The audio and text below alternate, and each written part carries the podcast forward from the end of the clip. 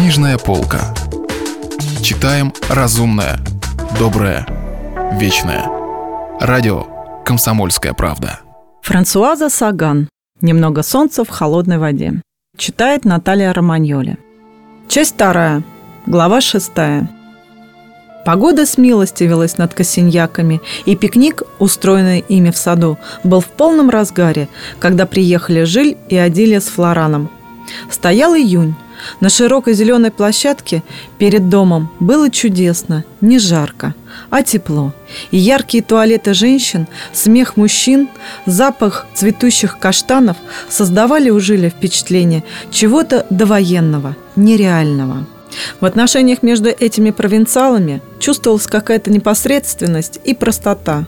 Что-то мягкое было в самой атмосфере праздника. И обожаемый Жилем Париж представлялся ему отсюда просто кошмаром. Аделия шла с братом под руку, раскланиваясь направо и налево. Знакомила Жиля с гостями, рассчитывая в конце концов обнаружить в толпе хозяйку дома – Вдруг Жиль почувствовал, что рука ее напряглась, и Адилия остановилась перед высоким, довольно красивым мужчиной. Среди типичных жителей юго-западного уголка Франции он выделялся английской чопорностью. «Франсуа, вы знакомы с моим братом?» «Познакомься, Жиль, месье Сильвенер». «Очень рад, но мы уже встречались. Вместе были на ужине у руаргов», — ответил удивленно Сильвенер. «Ну, конечно», — сказал Жиль, хотя он совершенно этого не помнил. Он думал, так вот он, муж. Что ж, не дури он собой. И, по слухам, весьма богат. Но, должно быть, не слишком покладистый господин и не слишком веселый. Интересно, говорит она ему на ухо такие вещи, как мне? Конечно же, нет.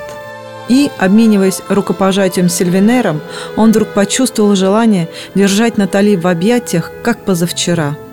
«Вы живете в Париже?» – спросил Сильвинер. «Да, уже 10 лет. Вы часто туда наведываетесь?» «Стараюсь как можно реже.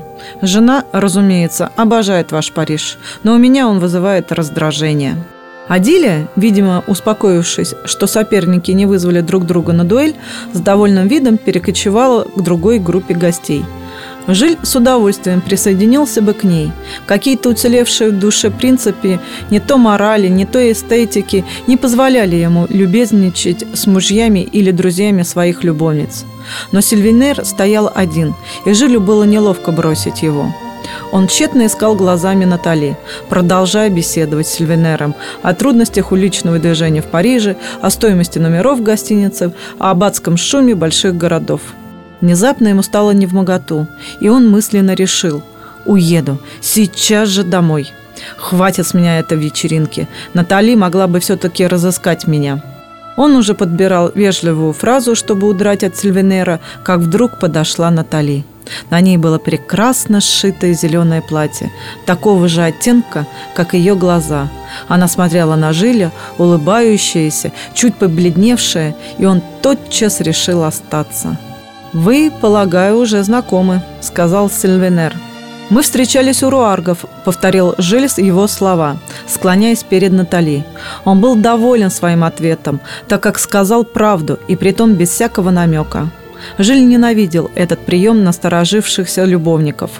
Натали улыбнулась. «Совершенно верно.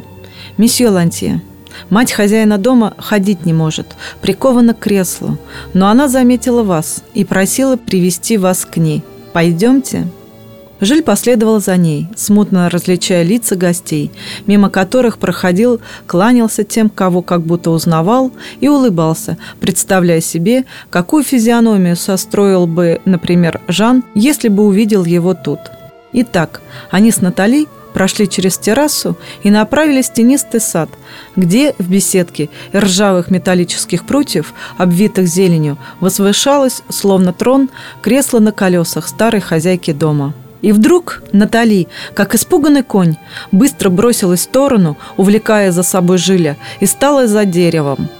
Тотчас волосы ее коснулись его щеки. Она прижалась к нему всем телом, и эта сумасбродная неосторожность так взволновала Жиля, что он вспыхнул, сердце заколотилось, и он, не сдерживаясь, принялся осыпать ее страстными поцелуями, словно был безумно в нее влюблен. «Перестань», — шептала она, — «перестань, Жиль». По аллее шли люди, и он едва успел наклониться, якобы завязывая развязавшийся шнурок, в то время как Натали рассеянным движением поправляла волосы. Она обменялась веселым приветствием с проходившими мимо гостями, представила им Жиля. Затем он с все еще бьющимся сердцем подошел к ручке старшей мадам Косиньяк, и она похвалила его статьи, которые явно не читала. А потом они с Натальей, как положено, неторопливым шагом вернулись к дому – уже вечерело. Внук мадам Косиньяк запустил старенькую радиолу, и под звуки шейка самые молодые из гостей принялись мерно покачиваться из стороны в сторону и вихлять бедрами, а ими насмешливо и умиленно любовались более или менее подогрические старички.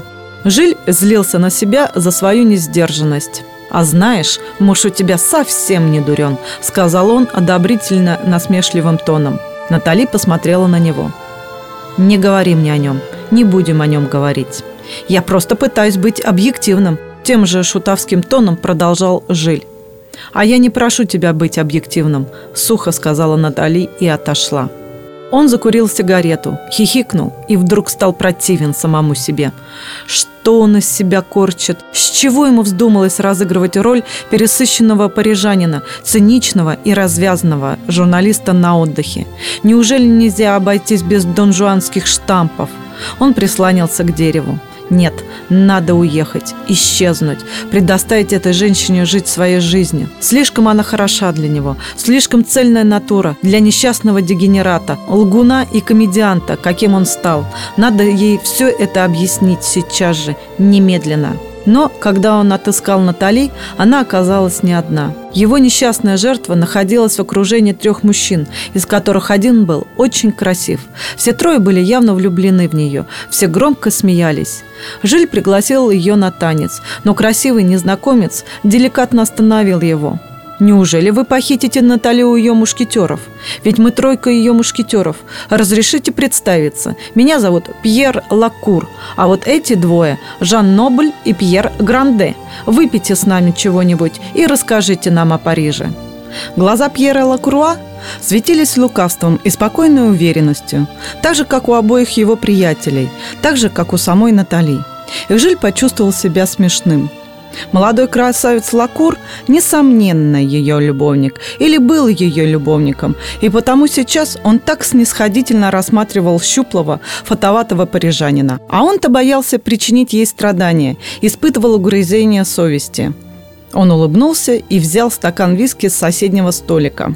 Сейчас Натали жестоко раскритиковала книгу, о которой я дал в печати хороший отзыв, сказал тот, что назывался Лакуром.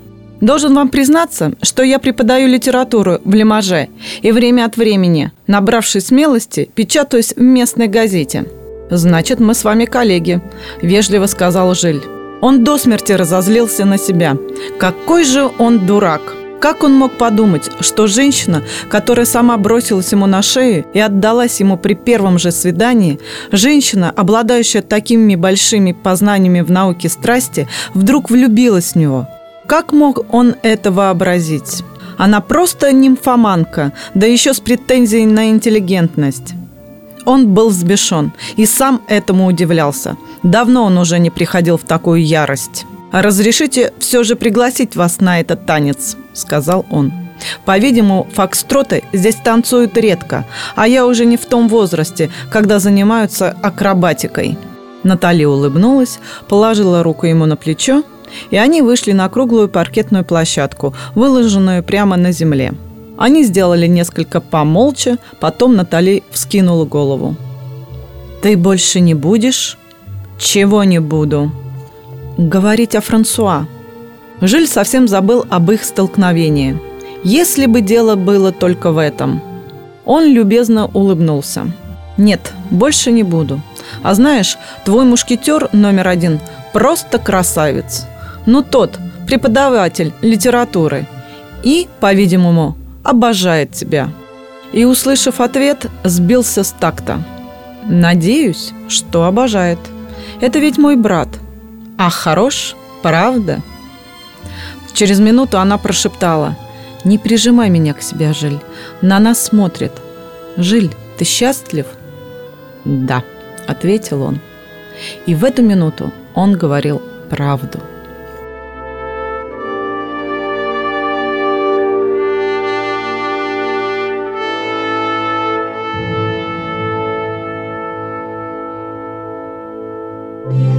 Если вы пропустили главу любимого произведения или хотите послушать книгу целиком, добро пожаловать к нам на сайт kp.ru слэш радио раздел «Книжная полка». Книжная полка. Читаем разумное, доброе, вечное.